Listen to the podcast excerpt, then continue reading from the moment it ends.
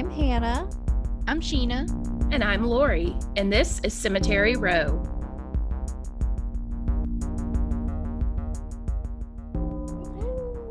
Hello. Hey, ladies. Heidi ho. Heidi ho. Um, we have a fun episode for you this week, ladies and gentlemen, uh, girls, gays, theys. Um, we are doing celebrities. Yay! What? What? um, and I think it's kind of funny because, and we just said this, um, I have a story of someone who seems very sweet and um, nice. And then I don't know what Lori's doing. That's a total surprise. And then Hannah is going to finish us off with just pure chaos. Gutter Um, trash. Yeah. Yes. If you don't like bad language, You're gonna look out. Skip mine, and that's Yes. fine. That's fine. I I will not judge you, but it is a very good story, and it's punk history, so it's gonna be. A lot I will fun. say Yeah. I I did not know about your your person until later in life. And then when I listened to something about him, I'm like, you what? What? What? It's it's Yes. an unbelievable story. It is a whole lot of. I'm sorry. What? yeah, basically. Um, do we have any news or anything um, to discuss? I don't think I have anything. I don't think I have. No anything news from my end. Next week's going to be fun. Yes. We're, Yes. we're changing it up a little bit. We're going to do supernatural grab bags. So, Uh, Because Hannah has a work thing and is going to be really tired. yes, yes, yes. so yeah, next week's gonna be fun. We're just gonna talk about some ghosts and fun spooky stuff, which is my favorite topic in the world. So Yeah. Yes, Absolutely. Absolutely. So favorite. I might investigate the um, forbidden closet down the hall from my apartment. I'm here for it. Yes. um take some evps and Oh, come will. back I've got and play them and we'll we'll pretend we know what they're saying Exactly. I will make up a whole ass thing, or it'll be like the Candyman, and I'll get sucked through the mirror. We'll see. yeah i'm Let's not do that. All right. Stay. Sheena. Okay. Yes i'm Let's starting us it. off Yes. all right so my celebrity is um, someone who is no longer a well-known name but she was a pioneer soprano and she was famous in her day I wanted to focus on her because we don't have a lot of famous people from my hometown of Pontotoc, Mississippi, but this lady is from there and we're proud to claim her. I will say really quickly the only other, like, quote unquote, famous person that we have from Pontotoc is Jim Weatherly. Um, he wrote Midnight Train to Georgia and The Best Thing That Ever Happened to Me, like a lot of songs that Gladys Knight covered. Um, he had a music career all on his own. He passed away late last year or early this year. I can't remember, but I don't know where he's buried. So we make it to him later because he did have a cool life. He went to Ole Miss, so hotty toddy. Um, but um, this is our first big celebrity from Pontotoc. I adore her. So picture it Pontotoc, Mississippi. February 20th, 1908. I was gonna say Ruby- 1922. No, close. No, not quite. Uh, Ruby Pearl Elzy is born. Uh, her parents are Charlie and Emma Elzy. She is one of four children. And she wrote in an article about, um, it was called, the article was called The Spirit of Spirituals. And she said, They tell me that I sang in church when I was a child of four. Singing was as much a part of our life as breathing. Um, so, it. yeah, I thought that was a pretty quote. So Ruby's mother, Emma, was a school teacher, and she insisted that Ruby and her siblings be well educated. So Ruby and, and her siblings, they all went to, um, to they all went through, you know, the usual schooling, and then Ruby went to Rust College, and that is a historically black college here in Mississippi. It still exists, obviously. Um, it's in Holly Springs. She studied music there, and while she was there, a white professor, Dr. C.C. McCracken, was visiting Rust College from Ohio State, and he was so impressed by Ruby and her voice. And he really became like a mentor and, and almost a father figure for her because her dad left when she was really young and he really believed in her and supported her as much as he could. So he helped her secure some financial aid so she could attend ohio state university. Um, and of course ohio state is not a historically black college so she's in college with all of these white kids who are at first racist. Are we shocked by that Imagine. Imagine. Um, but then they heard her voice and they actually apologized to her and they said they'd be honored to sit by someone who had her voice, which I'm like, too little, too late, but okay. And also, so, notably, we are not giving you the Ohio State. You're Ohio State. Deal with it. Is there a difference? yes. You have I don't to, know. They really want you to say the Ohio State. Like I didn't know that was a thing. It is. Midwesterners are weird. Eh, whatever. I mean, I'm literally about to mention it one other time and then I'm done. So if their panties are in a wad, they can just unwad them about um, so she graduated from Ohio State in 1930 at the top of her class in the music department.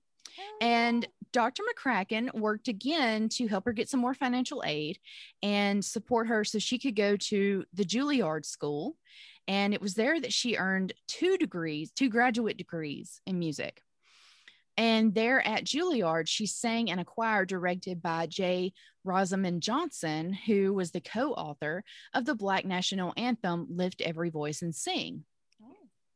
So I'm telling you sort of this part to explain how she gets how she got to where um where how her career took off because it, it was sort of a cool like she knows somebody who knows somebody and like people kept saying oh my god you've got to hear this woman and, and all this. So it's really cool. Either way so we continue. In 1933 uh, the choir sang in the film The Emperor Jones um, with Ruby starring as Dolly alongside Paul Robeson.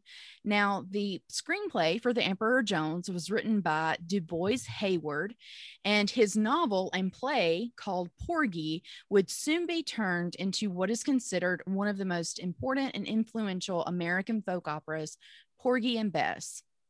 So, Porgy and Bess, I'm going to tell you a little bit about the the musical and um, who was behind it and that sort of thing, just briefly, because you may, it breaks my heart. I think we may have babies listening to this and they may have never heard of Porgy and Bess, or they it's may not know some of the music. Important or, or Dorothy Dandridge, because that's how I was, uh, Halle Berry portrayed her in a movie, and that's how I learned about that film. Right. Yeah. So, Porgy and Bess was like so important to black cinema. Yes. Mm-hmm, well, I mean, and this is this is the book, which was then the musical. So we're starting with the musical back in the 30s. So yeah. So Porgy and Bess tells the story of a disabled black street beggar living in the slums of Charleston.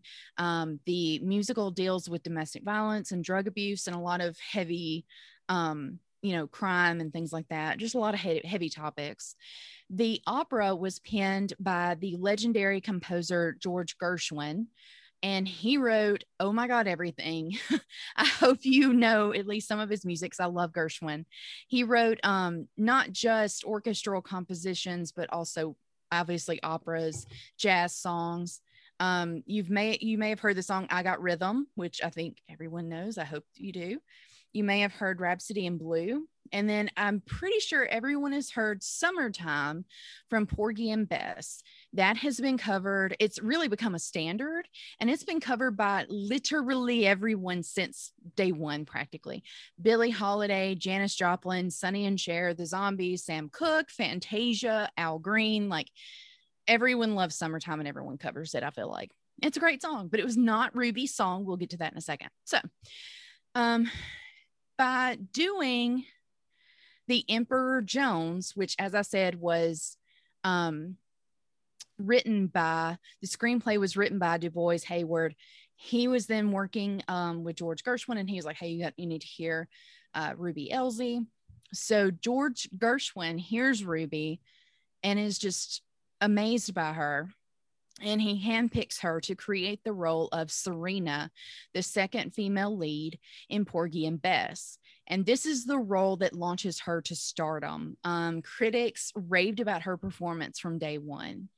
Her signature song was My Man's Gone Now, which her character sings after her husband Robin is murdered in a crap game. And it's estimated that over the course of her career, between performing on Broadway, touring with the musical, and then just special performances here and there, that she sang My Man's Gone Now over 800 times. Damn. Oh, yeah. yeah. Wow. um, one really interesting performance um, she sang the song at George Gershwin's memorial concert at the Hollywood Bowl. He died suddenly of a brain tumor in 1937, um, just a couple of years after the play was produced or the musical was produced. And um, there, there's a recording of this concert because they they recorded it, they broadcast it worldwide, so everyone heard it. Um, and you can still find like obviously not video, but like you can hear the recordings anywhere online, which is really cool. I just love that she was performing at the Hollywood Bowl because that is such an iconic venue. Yeah. Uh, for sure. And then later in 1937, uh, Ruby was invited by First Lady Eleanor Roosevelt to perform at the White House. Uh, she Eleanor. performed there. Yeah, she performed there in December for a luncheon of the wives of the U.S. Supreme Court justices. which oh, is boy. kind of cute. Like, oh, yeah. the wives. Okay. Mm-hmm. Yeah. Anyway, um, so Ruby's career just continues to take off.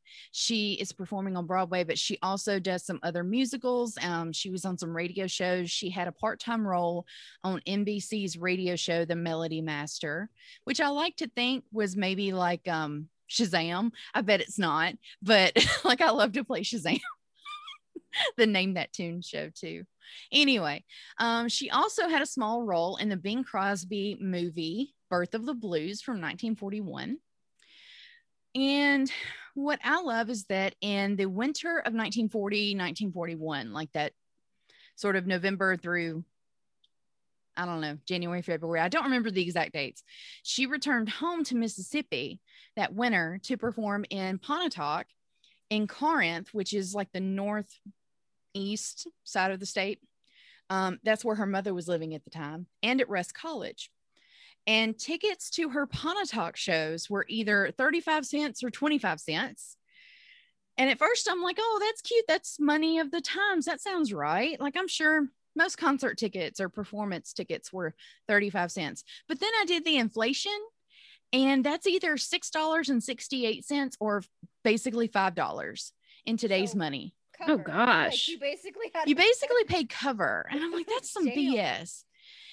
Anyway, um, back in my days as a reporter, I did a story on Ruby um, in 2008 for what would have been her 100th birthday. And I interviewed a woman from Pontotoc who remembers seeing her performance at the Pontotoc High School auditorium. And before she left, uh, Ruby signed a program for the Pontotoc Music Study Club that read in part No matter how far we go or how much recognition we may get, one never forgets her hometown and the dear folks who were kind to her when she needed kindness most. And while she was in town, the local paper uh, interviewed her, and she said her amazing career could all be summed up in the title of one of the spirituals she loved to sing. Um, and the title of that song was The Lord Done Laid His Hands on Me. Um, and I also love her too because she used her platform, her celebrity, to speak out against racism. Um, in 1942, the world basically everywhere was involved in World War II. And she gave an interview to the Christian Advocate and she said, This is her quote from 1942 I believe prejudice is based altogether on misunderstanding and fear. And I pray that the day will come when my race will find a way to let it be known that what they want is not the sort of thing white people fear. In the new world for which we are fighting, Negroes ask only to be considered as men and women with the right to work out their own salvation with, as Mr. Lincoln put it, malice toward none, with liberty and justice for all. Wow. Yeah. Pretty powerful stuff. Yeah. Um, I will mention her personal life very briefly because it doesn't really it didn't fit in with the narrative flow elsewhere. So I'm going to kind of throw it in here before we get to a little sadness. Um, Oh boy. yeah, sorry. Um, Ruby didn't have any children, um, but she was married twice. First to a reporter. That marriage lasted about five years, and then her second marriage lasted for about three years until her death. So in 1943, just a year after she gave that interview, um, she was still riding a wave of success. She was literally like performing more in Porgy and Bess, and she was getting ready for her next major role, which I will mention in a second. But in June of that year, uh, she entered a Detroit hospital to have a benign tumor removed, and no one is really sure what happened after that surgery. But of course, everyone knows Black folks, Black women didn't always get the best medical care. They were probably ignored um, when they said they were in pain and things like that. Either way, no one knows exactly what happened, but she died on June 26, 1943. She was just 35. Oh man. Yeah. Um, she was just one week after her final performance as Serena in Porgy and Bess, and she had literally just achieved her greatest dream. She had been cast in as the title role of Verdi's Aida. I. think maybe she had just been cast. I'm not sure they'd even started um, rehearsals yet, but that was like her big dream. She loved that show and she wanted to be the star role, and she was, and then she passed away.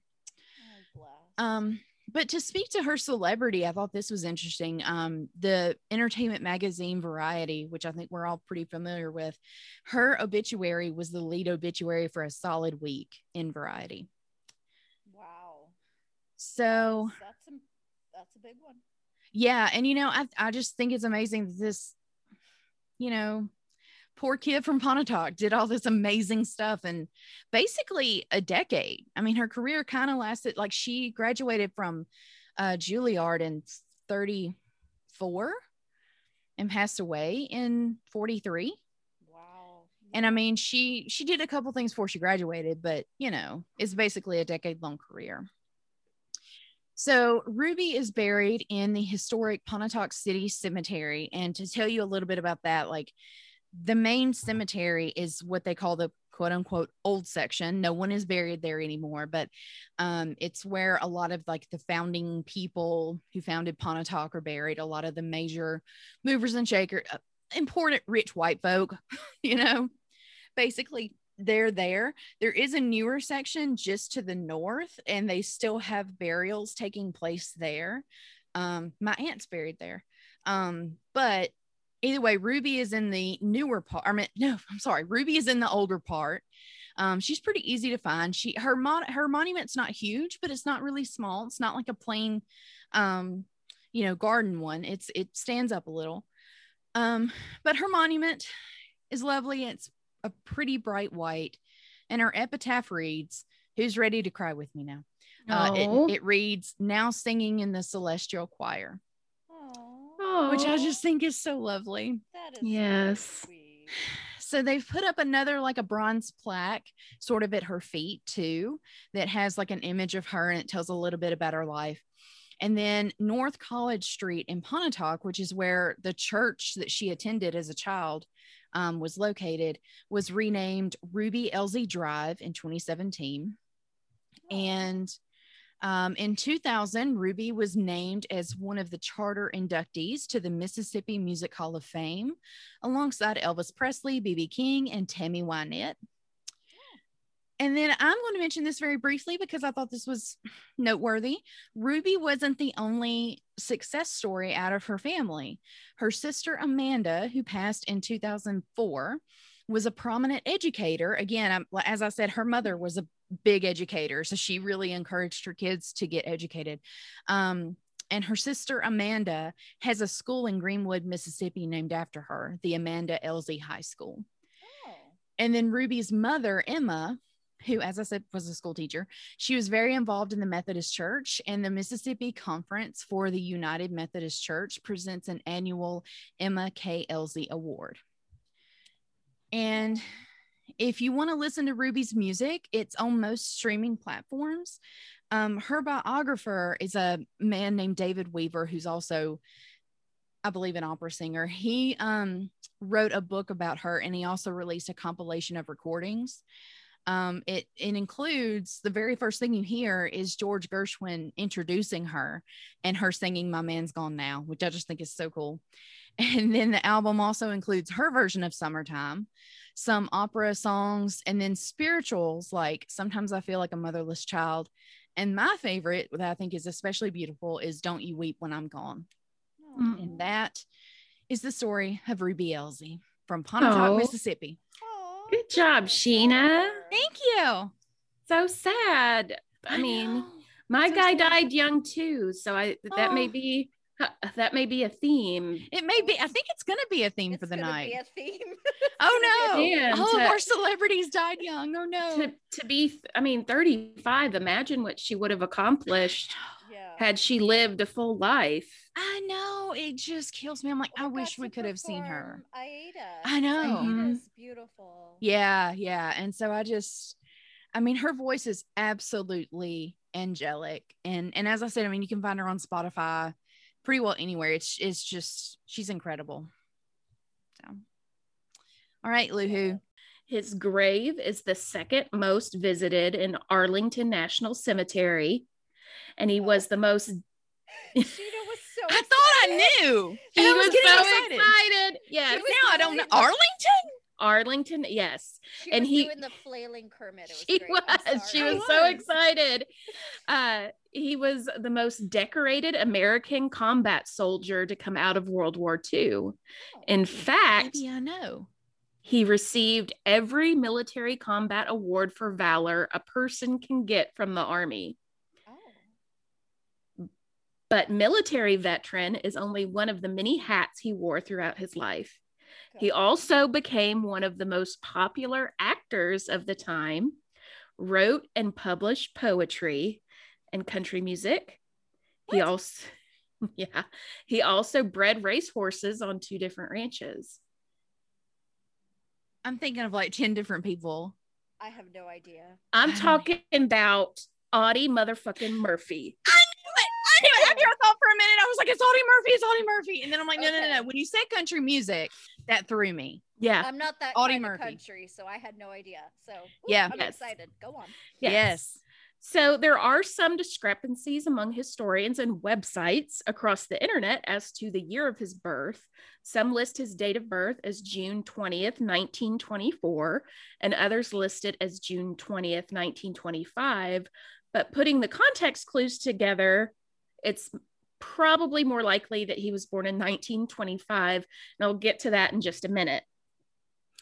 He was the seventh of 12 children born yes born to texas sharecroppers and his father deserted the family when audie was young this abandonment led to him dropping out of school in the fifth grade so that he could get a job picking cotton to support his family Oh, man. yeah his mother died from a combination of endocarditis and pneumonia when he was just 16 God. yeah. And although he remained stoic about the loss, he would later recall the impact her death had on him. He said, quote, We didn't discuss our feelings, but when she passed away, she took something of me with her. It seems I've been searching for it ever since. End Oh, quote. gosh. Damn. Yes. So after the Japanese bombed Pearl Harbor in 1941, Audie made his first attempt to join the military. He was turned down by the Army, Navy, and Marine Corps for not only being underage, but underweight as well. Now, I, I've put it in here somewhere else, but I could not find the, the best place to insert this. So I'm just going to do it now. He was only five foot five. So he was a very, very small man. We love Well, that's, not that small. That's like my height. I don't think that's that short. It's not, but when you consider, you know, For manly man. men. For True. man, I. I will have to say though, as you were explaining this, describing this, I was immediately thinking of um Captain America and Uh-huh. how when he's so tiny, and then they Mhm. put him in the machine, and then he's Mhm. he's got the Hulk and boobs going. and Yes. yes. Anyway, I like to think Audie Murphy might have done that. exactly. That's he probably would have. um, so following that rejection, he had his sister sign an affidavit that falsified his birth year so that he could enlist. So on June 30th, 1942, just 10 days after his 17th birthday, Audie Murphy was accepted into the US Army. He would be shipped out to fight in February of the following year. He is most remembered for two major events during the war. Both of these took place before he was 20. Oh, God. That's intense. This, I mean, it just blows my mind. So, the first incident happened in August of 1944. His platoon was under attack by German soldiers, and Murphy secured a machine gun that had come loose from his his group and he returned fire killing two and injuring one two germans came out of um, a house and it, it appeared as if they were going to surrender. Murphy's best friend uh, a man named Lattie Tipton was then killed by the soldiers when he went to respond to their surrender. Oh my god. So in response to witnessing her his best friend get shot down Murphy proceeded to bombard the house with gunfire and succeeded in killing six, wounding two, and taking 11 Germans hostage or prisoner. So yes. he didn't have to be tall to be no.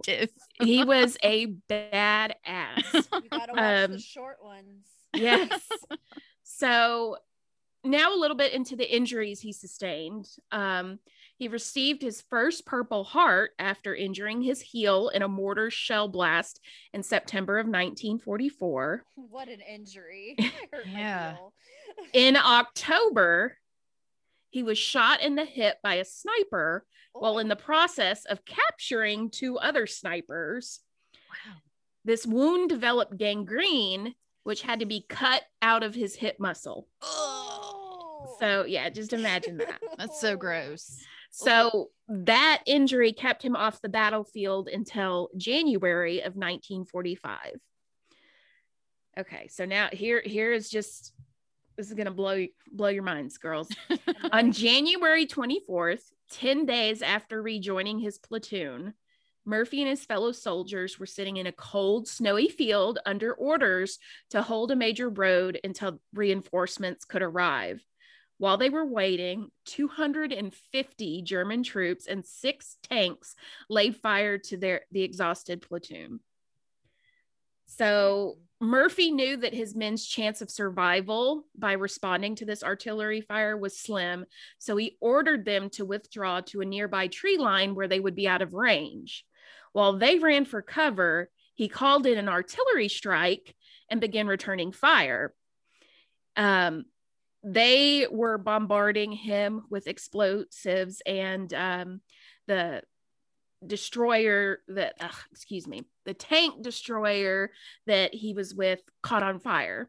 So he jumped on top of it because the uh, turret machine gun on top of this tank was still operational and he began to fire at the approaching german troops while returning this fire, he was still on the radio with the artillery commander, and they asked him how close the Germans were to his location. And he replied, quote, just hold the phone and I'll let you talk to one of the bastards. I love it. Oh, so hilarious. he continued to rain down gunfire on the Germans, even after he was hit by sharp shrapnel in his legs and he only withdrew when he ran out of ammunition. Um, a private named Anthony Ab- Abramski watched from the tree line as Murphy fought off the Germans. He would later write, quote, I expected to see the whole damn tank destroyer blow up under him any minute. It was the greatest display of guts and courage I have ever seen. For an hour, he held off the enemy force single handed, fighting against impossible odds. End quote. Even after he was safely back with his platoon, Murphy refused to be medically evacuated. He remained with the troop and led them in a counterattack that would drive the Germans back into the, the trees. Um, so, this is where I like to say that Audie Murphy lived by Hannah's favorite quote. Fuck around and find out. Exactly. he, yes, that is exactly what he just lived his life by. I love it. I love so, it. following the events of January 24th, 1945, 19 year old Audie Murphy was awarded the Medal of Honor, uh, which is the highest honor a serviceman can receive. Wow. Um, 19. 19. I couldn't have done that at 19. No, No. absolutely not. Uh, he was then reassigned as a liaison officer for the remainder of the war because the army couldn't chance losing him in battle because of how popular he had become. Um, he returned to the United States in June of that year, and he he was featured in a cover photo of Life magazine, and actor and producer James Cagney um, met him and encouraged him to hit Hollywood and try his hand at acting, which would, of course, prove to be very good advice. Hell yeah. So, you know, I'm not sure how familiar y- y'all are with what Audie Murphy looked like, and our, I'm sure most I of our listeners. He was very handsome. He had a very boyishly handsome, youthful face. Yep. Uh, he didn't seem to age, so he was a very good looking man. His film career began with a bit part in 1948, and he would go on to star in more than 40 feature films, including To Hell and Back, the film based on his memoir of the same name. While this was arguably his most successful film of his career, Murphy was also well known for his roles in westerns, including Night Passage with James Stewart and The Wild and the Innocent with Sandra Dee. He was awarded a star on the Hollywood Walk of Fame in 1960. And I can't remember what publication it was, but he was named the favorite Western star of 1955. Aw. So he was a war hero. He star- he also starred in the Red Badge of Courage. So he did uh, shoot several war movies, but he was best known for being a Western actor. So, in addition to his 20 plus years in film, he was also an accomplished poet and songwriter. He provided the lyrics for 14 songs, two of which were recorded by Dean Martin and Porter Wagoner. Oh, love So, Porter. yeah, just a just a side hustle. He wrote a few songs. So, yeah i'm i'm getting a little out of order here but kind of like with sheena it some of this stuff doesn't really I, I couldn't get a natural flow so i'm just throwing it Yeah. in so when the korean war broke out in june of 1950 murphy was commissioned as a captain in the 36th infantry division of the national guard although he wanted to join the fight his division was never sent to korea uh, Murphy was transferred to the United States Army Retired Reserve in 1969 after reaching the rank of major. Good for him. And now we'll get into his personal life and, you know, his life after the war outside of Hollywood. He married actress Wanda Hendrix in 1949, but the marriage was short lived. Four days after their divorce became final in 1951, he remarried a former airline stewardess named Pamela Archer. so he he did not wait around. No, apparently not. She Men was one. from that generation had to have like when my great grandmother died and my great grandpa was on his own. We were like, we need a babysitter for him. Like, Yeah. they cannot Yeah. function without No, female supervision. so uh but but he he and pamela were married for the rest of his life uh Aw. together they had two sons terry michael born in 1952 and james shannon born in 1954 Okay. um so life was not all champagne roses and caviar dreams for audie murphy you know it's it sounds like he was living it but he suffered from ptsd insomnia and depression throughout the rest of his life and slept with a loaded gun under his pillow Oh man. he was Yeah. plagued by nightmares that included bouts of severe headaches and vomiting and he was dependent on sleeping pills Yeah, that doesn't surprise me with what Right. Yeah. before. hmm In the 1960s, he locked himself in a hotel room for a week to break his addiction to the sedative Placidyl. And his first wife recalled him being guilt ridden over the war. This is a hard word to say war reels of German orphans, and also claimed that he at one point held her at gunpoint. Oy. So definitely struggled with his mental health after the war. And he had a huge body count. So I can only imagine how traumatized he was, especially yeah. considering how young he was when he was experiencing all of this. Yeah, he um, did. I didn't realize he had killed so many people too. You mentioned that. I was like, wow. right, right. I mean, and could you imagine being under siege in a fucking tank?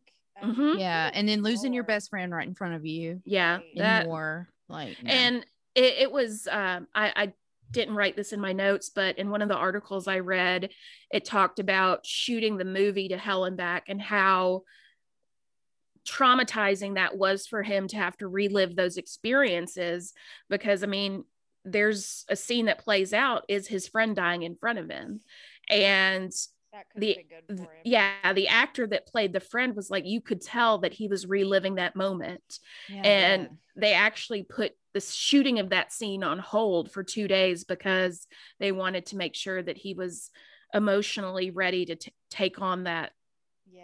trauma that he would obviously have um, reliving that. Um, Audie did speak openly about his experience dealing with PTSD, and he made several speeches calling on the United States government to provide more consideration and support to returning veterans suffering from what was then known as battle fatigue or shell shock, right. and to provide them with better health benefits. Um, because of this, uh, there was a, um, a new veterans hospital established in 1973 in San Antonio that was named in his honor. Um, so he was very passionate about veterans affairs and health and really fought to get them the care they needed. Um, in his downtime from his busy film career, Murphy bred and raised quarter horses, which then raced uh, at several race racetracks in California. Uh, he invested large amounts of money in his hobby. So, this combined with very poor business decisions on his part would leave him in fi- to financial hardships by the late 1960s. Um, and Although these offers would have helped bring him back to financial stability, Murphy refused to appear in commercials advertising alcohol and cigarettes as he did not want to be seen as a bad influence on children. so this this they were offering him oodles and oodles of cash to do these commercials and his response was what are the kids going to think if Audie Murphy's hawking booze and and cigarettes? Yeah yeah so he would he would not do it um Audie Murphy was tragically killed when the private plane he was on crashed in the Appalachian Appalachian Mountains of Virginia on May 28, 1971. The pilot and four other passengers were also killed, and it would take authorities three days to recover the plane and the bodies of the victims. Wow. So I want to say he was he was either 46 or about to turn 46. Wow. So not not old at all. Wow. Um Two funeral services were held for Murphy on June 4th, 1971, one in Hollywood Hills, California, and the other in his hometown of Farmersville, Texas.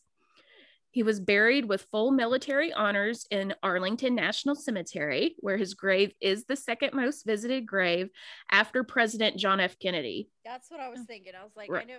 I was see. I was thinking you were going to do Kennedy, and then when you said Army and Kennedy was Navy, so I was like, mm-hmm. okay, that's not. Yeah. It. Well, when she said second most visited grave, I thought you were going to talk about James Dean. Mm-hmm.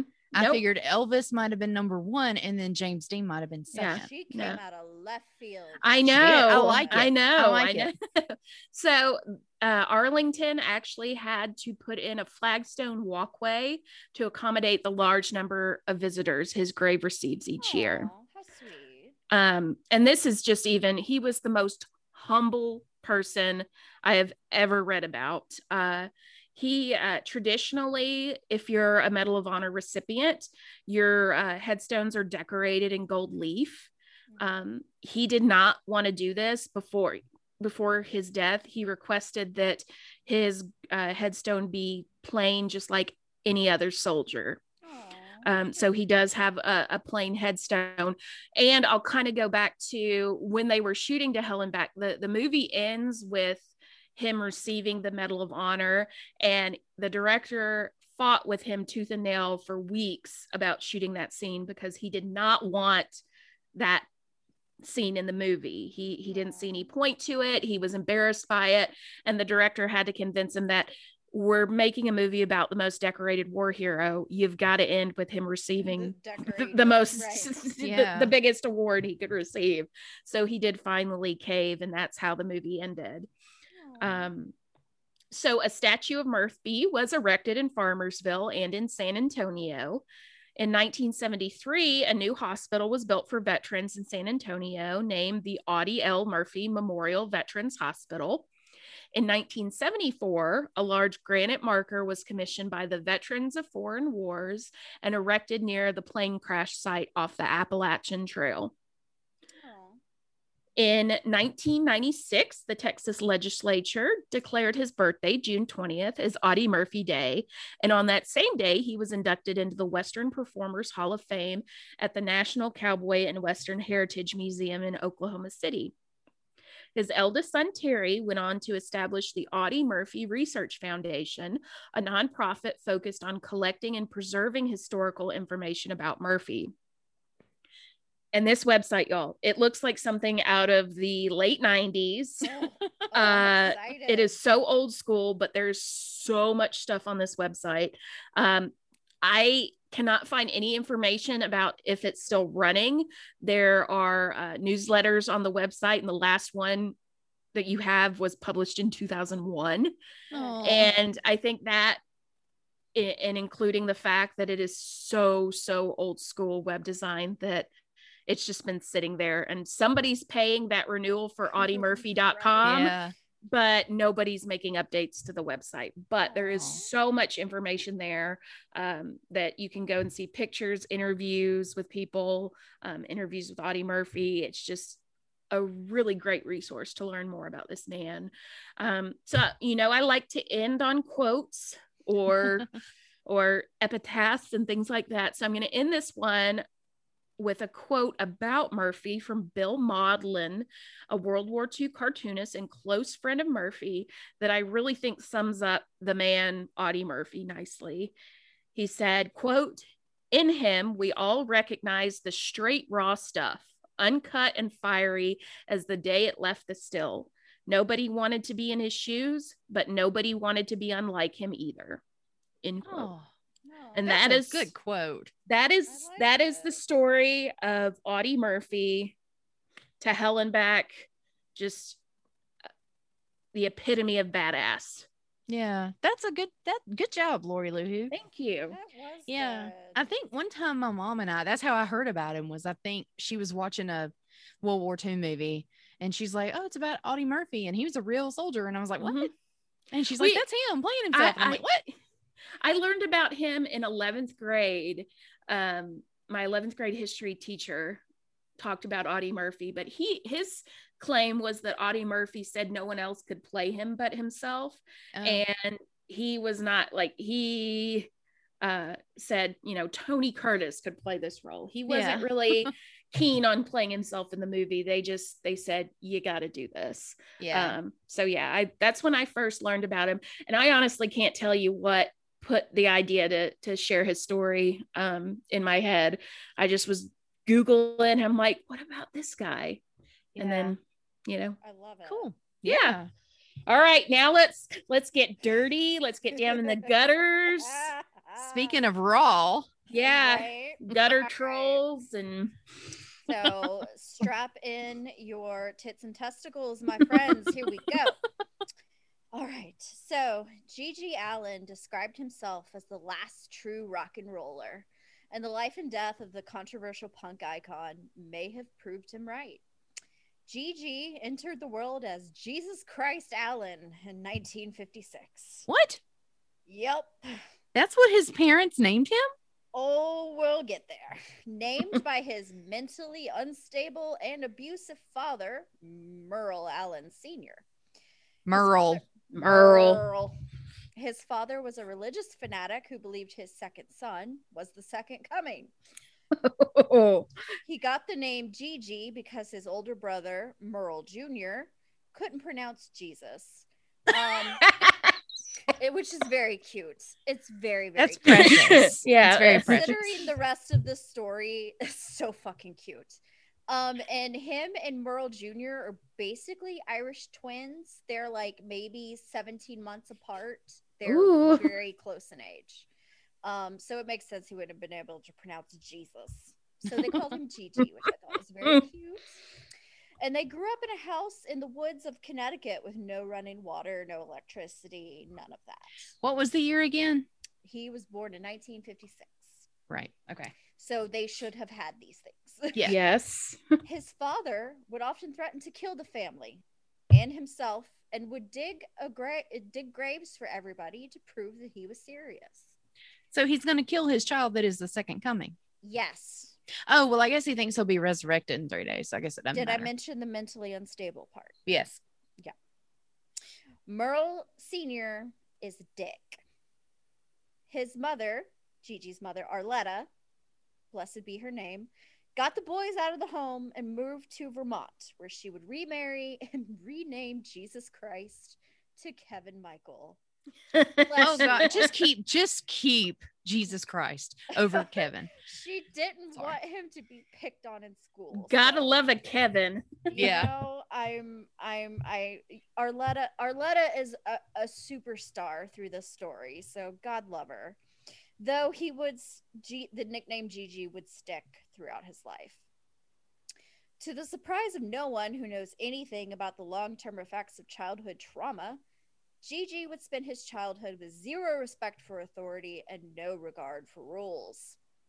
His brother would talk about the bullying Gigi would receive for his nonconformity, including cross dressing in high school, petty theft, and general mischief.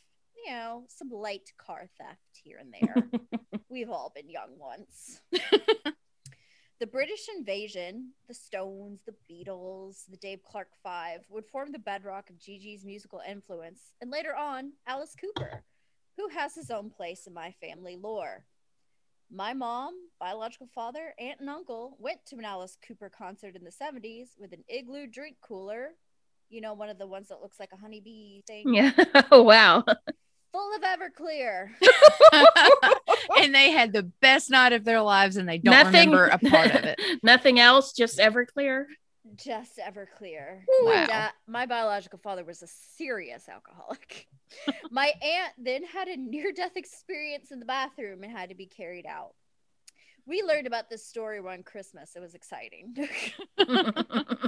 so when he, I, I understand the Alice Cooper. I was like, oh yeah, no, uh, my family line nearly stopped right there. So I understand.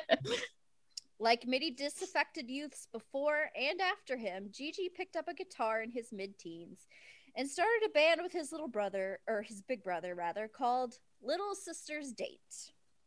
Let okay. that, let that band name settle for a minute because they only get crazier from here. The band covered songs by Aerosmith and Kiss and other popular rock groups of the day. So just a little fun thing, just something fun.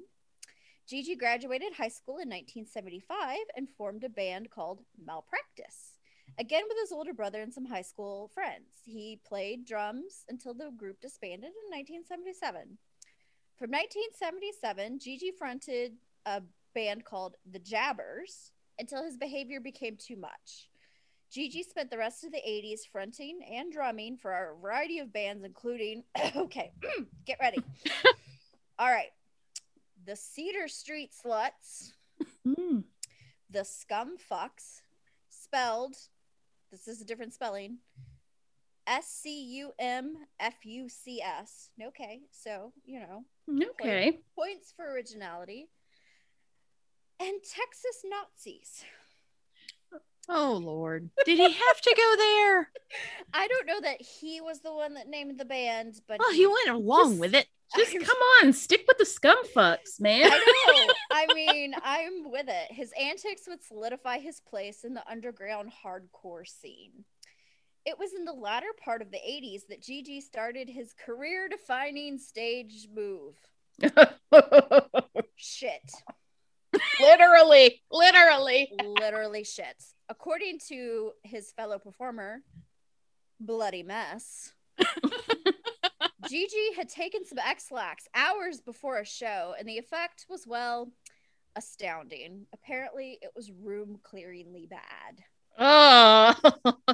And like any good survivor of childhood trauma, he found the negative and attention intoxicating, and it remained part of his stage act. That's not all Gigi found intoxicating. In fact, there are very few intoxicating substances Gigi wouldn't give a try, on top of being a very serious alcoholic. The punk icon also idolized another icon, Hank Williams Sr. Oh no. okay. Listen, I love Hank, but you don't want to look up to him. He I No, know, he drank himself to death. Yeah. He was a hot mess. He Yeah. connected with the lone itinerant lifestyles of the outlaw country musicians. Allin's, a- and by the way, Allin is spelled A L L I N, which I Mhm. find an interesting spelling of the name Allen. So there you go. His acoustic output, documented on the EP The Troubled Troubadour, was heavily influenced by Williams. He recorded his own rewrites of Hank Williams Jr.'s family tradition and David Allan Coe, another favorite of mine's, long haired redneck, calling his home versions Scumfuck Tradition and Outlaw Scumfuck. so original. it's just, I love it. Later, Allin released released another country album, Carnival of Excess, which is actually one of his most refined. And I did I listened to it a little bit today, and I did enjoy it. So, um, you know, now we kind of know where um, what is that Orville Peck got his his steez from. I love Orville though. I know. Okay, so we've got some more band names coming up. All right. Gigi collaborated with Bulge, the AIDS Brigade, and the. Holy Men, but before embarking on some spoken word pieces, because nothing says punk like spoken word, ask Henry Rollins. I don't know Yep. what it is about punks and spoken word, but we really love it. And we're going to get a visit from an old podcast friend. And because why not? He also wrote to and visited John Wayne Gacy in prison. oh, oh God. wow. You always you always bring it, It back to back. Chicago or It comes Gacy. Yep. Gacy will not leave me alone. He's haunting you. That's what I'm it is. telling you, his stage show didn't settle down. By this point, Gigi's performances, which often resulted in considerable damage to the venues and the sound equipment, which isn't cheap, were Mm-mm. regularly stopped by police or venue owners after only a few songs. Allin was charged with assault and battery or indecent exposure a number of times. His constant touring was only stopped by jail time or by long hospital stays for broken bones, blood poisoning, and other physical trauma. Another attraction to Allin's, Allin's performances was his continual threats of suicide. Oh. In 1989, he said he would commit suicide on stage on Halloween that year. However, he was in jail when that day came. He continued this threat each following year, but was always in jail on Halloween. Well, isn't that convenient? Someone was looking out for him. Some higher power. fools and drunks. When asked why he didn't follow through with his threats, Gigi stated, With Gigi, you don't get what you expect. You get what you deserve. Okay. Which I love. That's a great Um, quote. And because it's the nine, it's not the 90s unless a daytime talk show is involved. Allin made an appearance on the Jane Whitney show in 1993. I had not heard of the Jane Whitney show. It I haven't looks either. a little bit like a down market Ricki Lake, but that's Oh. fine. hmm we all have our crosses to bear.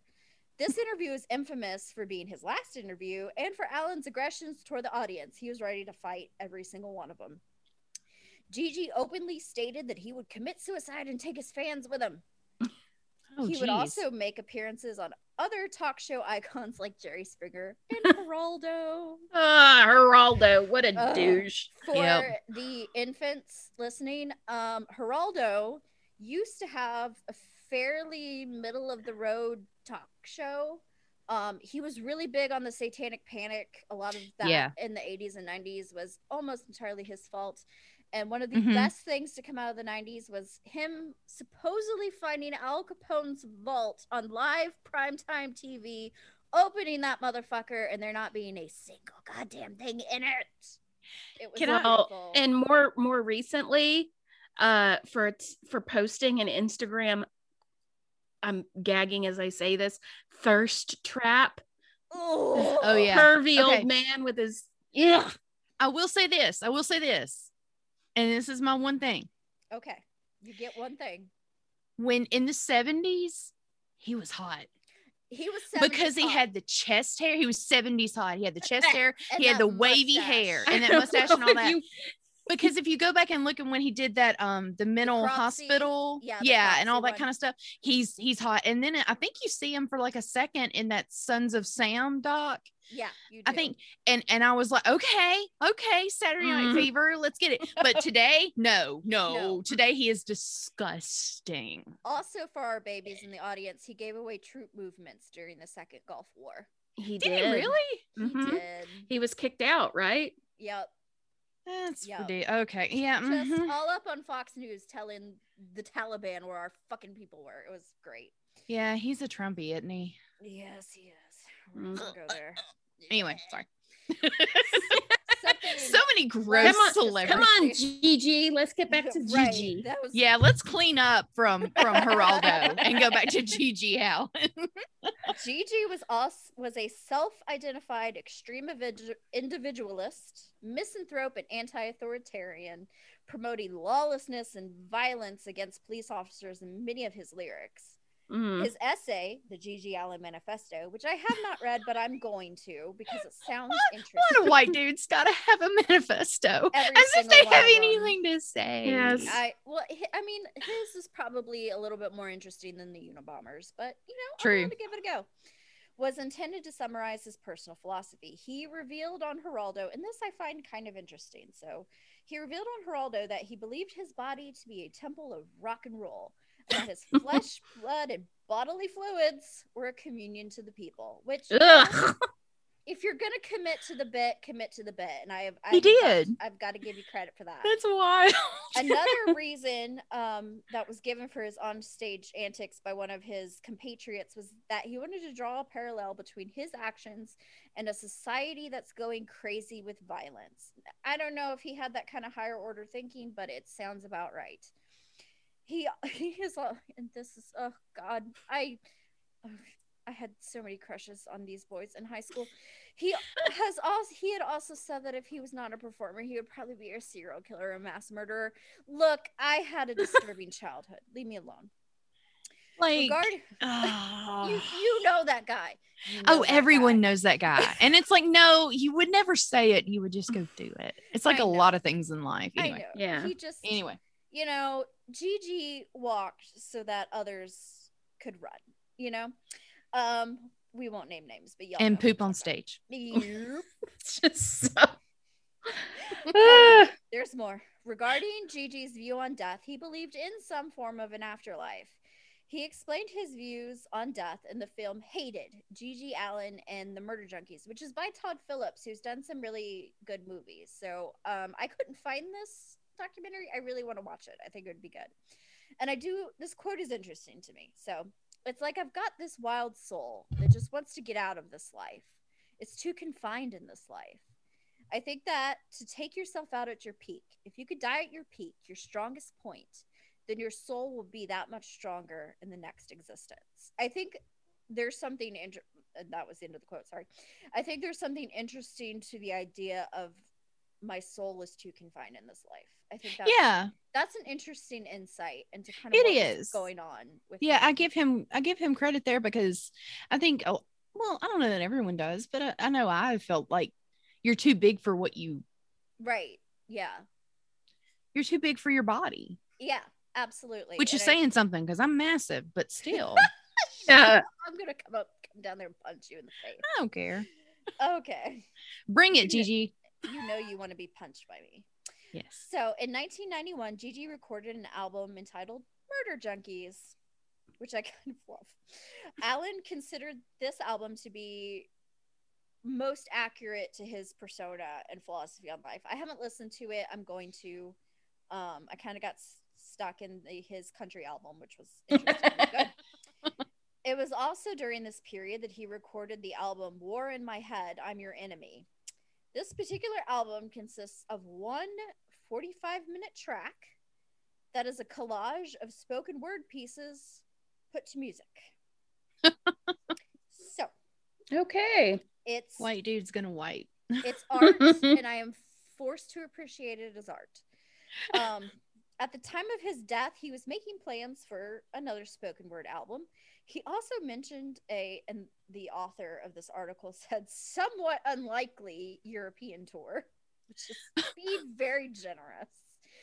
And apparently, he was very enthusiastic about this before his death. Gigi Allin's last show was on June 27th, 1993, at a small club called the Gas Station, a punk venue located inside a former gas station at 194 East 2nd Street in Manhattan, which is sadly now a Duane Reade drugstore. that upsets me. You know Yeah. we have the Blues Trail placards? I feel like there needs to be like the Punk Trail placards. Yeah, Mhm. That'd be Yeah. cool. the show ended after three or four songs when a melee broke out. I'm shocked. Only fitting. Gigi ended up outside, leading a group of his fans trooping through the neighborhood. After walking the streets for almost an hour, he eventually went to his friend Johnny Puke's apartment. I'm sure Johnny Puke has a real government name. I don't care. I don't want to know it. I don't want to know it. Johnny Puke. also, also, can't you just imagine like going over to his house, the hospitality of the home of a man Oh. named Johnny Puke? Like, We're gonna get. I bet he sets out the company plates and everything. well, in this case, he set out the heroin. oh, okay. Same diff. Same diff. Right? I'm sure it was on very nice china. Yeah, sure. There, he and others continued to party and use drugs. Gigi ingested large amounts of heroin, overdosed, and died sometime in the early morning hours of June 28th.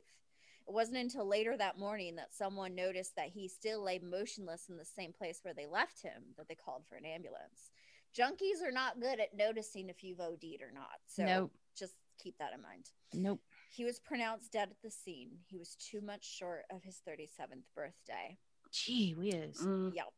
Gigi's funeral took place on July 3rd, 1993, in his native New Hampshire at the St. Rose Cemetery in Littleton. Okay, here we go. At his Hmm. funeral, his bloated, unpreserved corpse was dressed in his black leather jacket and trademark jockstrap. Allin was buried with a bottle of Jim Beam beside him in his casket, as requested in his self penned acoustic country ballad, When I Die. and you know what? It- hey, you know, do your thing, hun. I'm all Yeah. for it. Do it. Friends posed with his corpse, placing drugs and whiskey into his mouth. Yes, okay. so-. Yeah. into Yeah. an unpreserved corpse's mouth. I'm sure that was Right. God. Yeah. experience for everybody. As the funeral ended, his brother put a pair of headphones on him. The headphones were plugged into a portable cassette player. Kids, look it up. Which was loaded with a copy of Gigi Allin's album, The Suicide Sessions, which was very sweet. Wow. His brother is still alive and Mhm. still making music, and the two loved each other very much, which is which was nice. Fans would routinely defecate on and otherwise desecrate his tombstone for years after his death. I can see Sheena's appallment. Gigi would have loved it. He would have loved it, but like, there's seriously, there's probably other people buried nearby. Cemetery owners were less thrilled, I bet. and his mama was not a big fan. I bet. So in 2014, his mother and brother moved the stone to the Museum of Death in Los Angeles for an oh. exhibit that also featured that the outfit he was wearing the night of his death, Oh, okay. original artwork, letters, and videos of his final performances. The stone remains at the museum, though it is not currently on display. His grave site remains unmarked, though, and fans will leave homemade markers and empty liquor bottles at the site. And if you go on Reddit, they get very snippy that the the owners of the cemetery will come and, and pick that shit up. Well, Um, it's their cemetery. You, right. you play by I their mean- rules. Exactly, and I'm sure the people buried next to Gigi Allin do not enjoy Having a No. bottle of Jim Beam next to Like- grandma. Mhm. Well, I mean, it's like Faulkner. Like everyone leaves, you know, some Right. Jack for Faulkner. That's fine. But Right. poop, That's no. Faulkner's Yeah. place. And that I mean Yeah. Faulkner's Yeah. not in like a public cemetery. He's got his own shit. He's Um, in public. Well, they do- they do the same shit with uh Willie Willie Morris too. They leave him Oh yeah. booze and Yeah. trinkets and stuff. So But yeah, Faulkner's in like one of the city Oh, I cemeteries. thought mm, I thought he was by himself. Mm-mm. I shows you how much I remember about college. So we're gonna end with this interesting quote by Gigi. It's not so much wanting to die, he once said, but controlling that moment, choosing your own way. And in his death, as in his life, Gigi Allin definitely chose his own way. Can I just say I, I get that? I get that. I do, I do, and that I was get the that. point where, like I said, c- c- coming from a traumatized childhood, the antics make sense. Just They like, really oh, do. Negative attention. Watch this shit. Yeah. like I get it, and then you know the doing things on your own terms, and that's that was yeah. that was you know his whole suicide thing that he talked about was choosing was saying Yes. mm-hmm. i'm i'm making this choice um to no one's surprise he was not exactly a boy scout in his uh, personal relationships i didn't include that because there's a lot of stuff there I bet. um and i just didn't want to get into that uh, Mhm. if you look him up and you're thanks gwen um hit me anyway Cat butt right behind your head. Ju- yep, just smacking me with her tail. Yep. Um, you know, uh, you look him up. Well, he did this, and he was he was not a good guy in his interpersonal relationships. No, he was not. At what point did we say he was a good guy though? Exactly. I'm like, he threw beer bottles and covered himself in shit. Yeah. I don't expect this person to be a good person. No. Um, he did do prison time for one of his assaults, um, like 18 months. And um, the psychiatric evaluator said he's bright, very bright person. yeah. But he had just, you know, he had addiction problems. He had trauma that he had not worked through. Um, so it was, you know, interesting life. He did it his own way, and I cannot help but respect that. So I feel very conflicted in the fact that I agree with him on some things. Like, yeah. um, I don't want to be embalmed. Right, However, I don't want to make a spectacle of it. Right. Um, but also that wanting to control how you go out. I get that. And Mhm. like I've really thought about going into like learning how to become a death doula because Yeah. I love that idea of you know it's going to happen and so you sort of create this scene with music and incense or candles or whatever Right, and it's absolutely. and it's a beautiful way to transition like i'm all about that not about killing yourself and like right. you know it being sort of this chaotic thing that is also controlled right. but yeah i kind of i get some of where he's coming from but yeah, no, and Yeah. absolutely. And I mean, like I said, with having his friends put whiskey and drugs into his corpse's mouth, I'm sure wherever beyond the veil he was, he thought that was the greatest fucking thing ever. oh he was laughing i have and no doubt about that Fans shit on his grave. I know loves it. He was Yeah. thrilled to death about. oh it. yeah I th- I'm sure he thought that was awesome and and like i said if that's if that's what he wanted in his death cool but pick a cemetery that is cool with That it is gonna do that. yeah. because yes i don't think i want that happening to my great aunt gertrude who is his neighbor in death or I'm whatever gonna go out on a limb here and say there was not much planned about his death. No. yeah yeah he was not doing any pre-need. um, no Yeah. not at all um, but yeah, I mean, and that's you know when he called himself the last true rock and roller. I mean, that's punk as fuck. it is yeah He I'm Mhm. lived fucking punk, and you know that was you know like with idolizing Hank Williams Sr., who I definitely want to do an episode about. one Mhm. day, Yeah, 'cause I love him. ooh, Lord. But it makes sense that that was that was somebody he identified with. and A hundred cons- percent. You know, Yeah. considered iconic. So Yeah. Um, if you have a strong stomach, check out his music. I did read some select song titles to the ladies and our producers before we recorded. Um, if you are of a delicate constitution, maybe pass. don't Maybe- just don't. maybe skip that. Um, and again, I do love the quote, uh, you don't get what you expect, you get what you deserve. Yeah. Like I That kind of should go on his tombstone.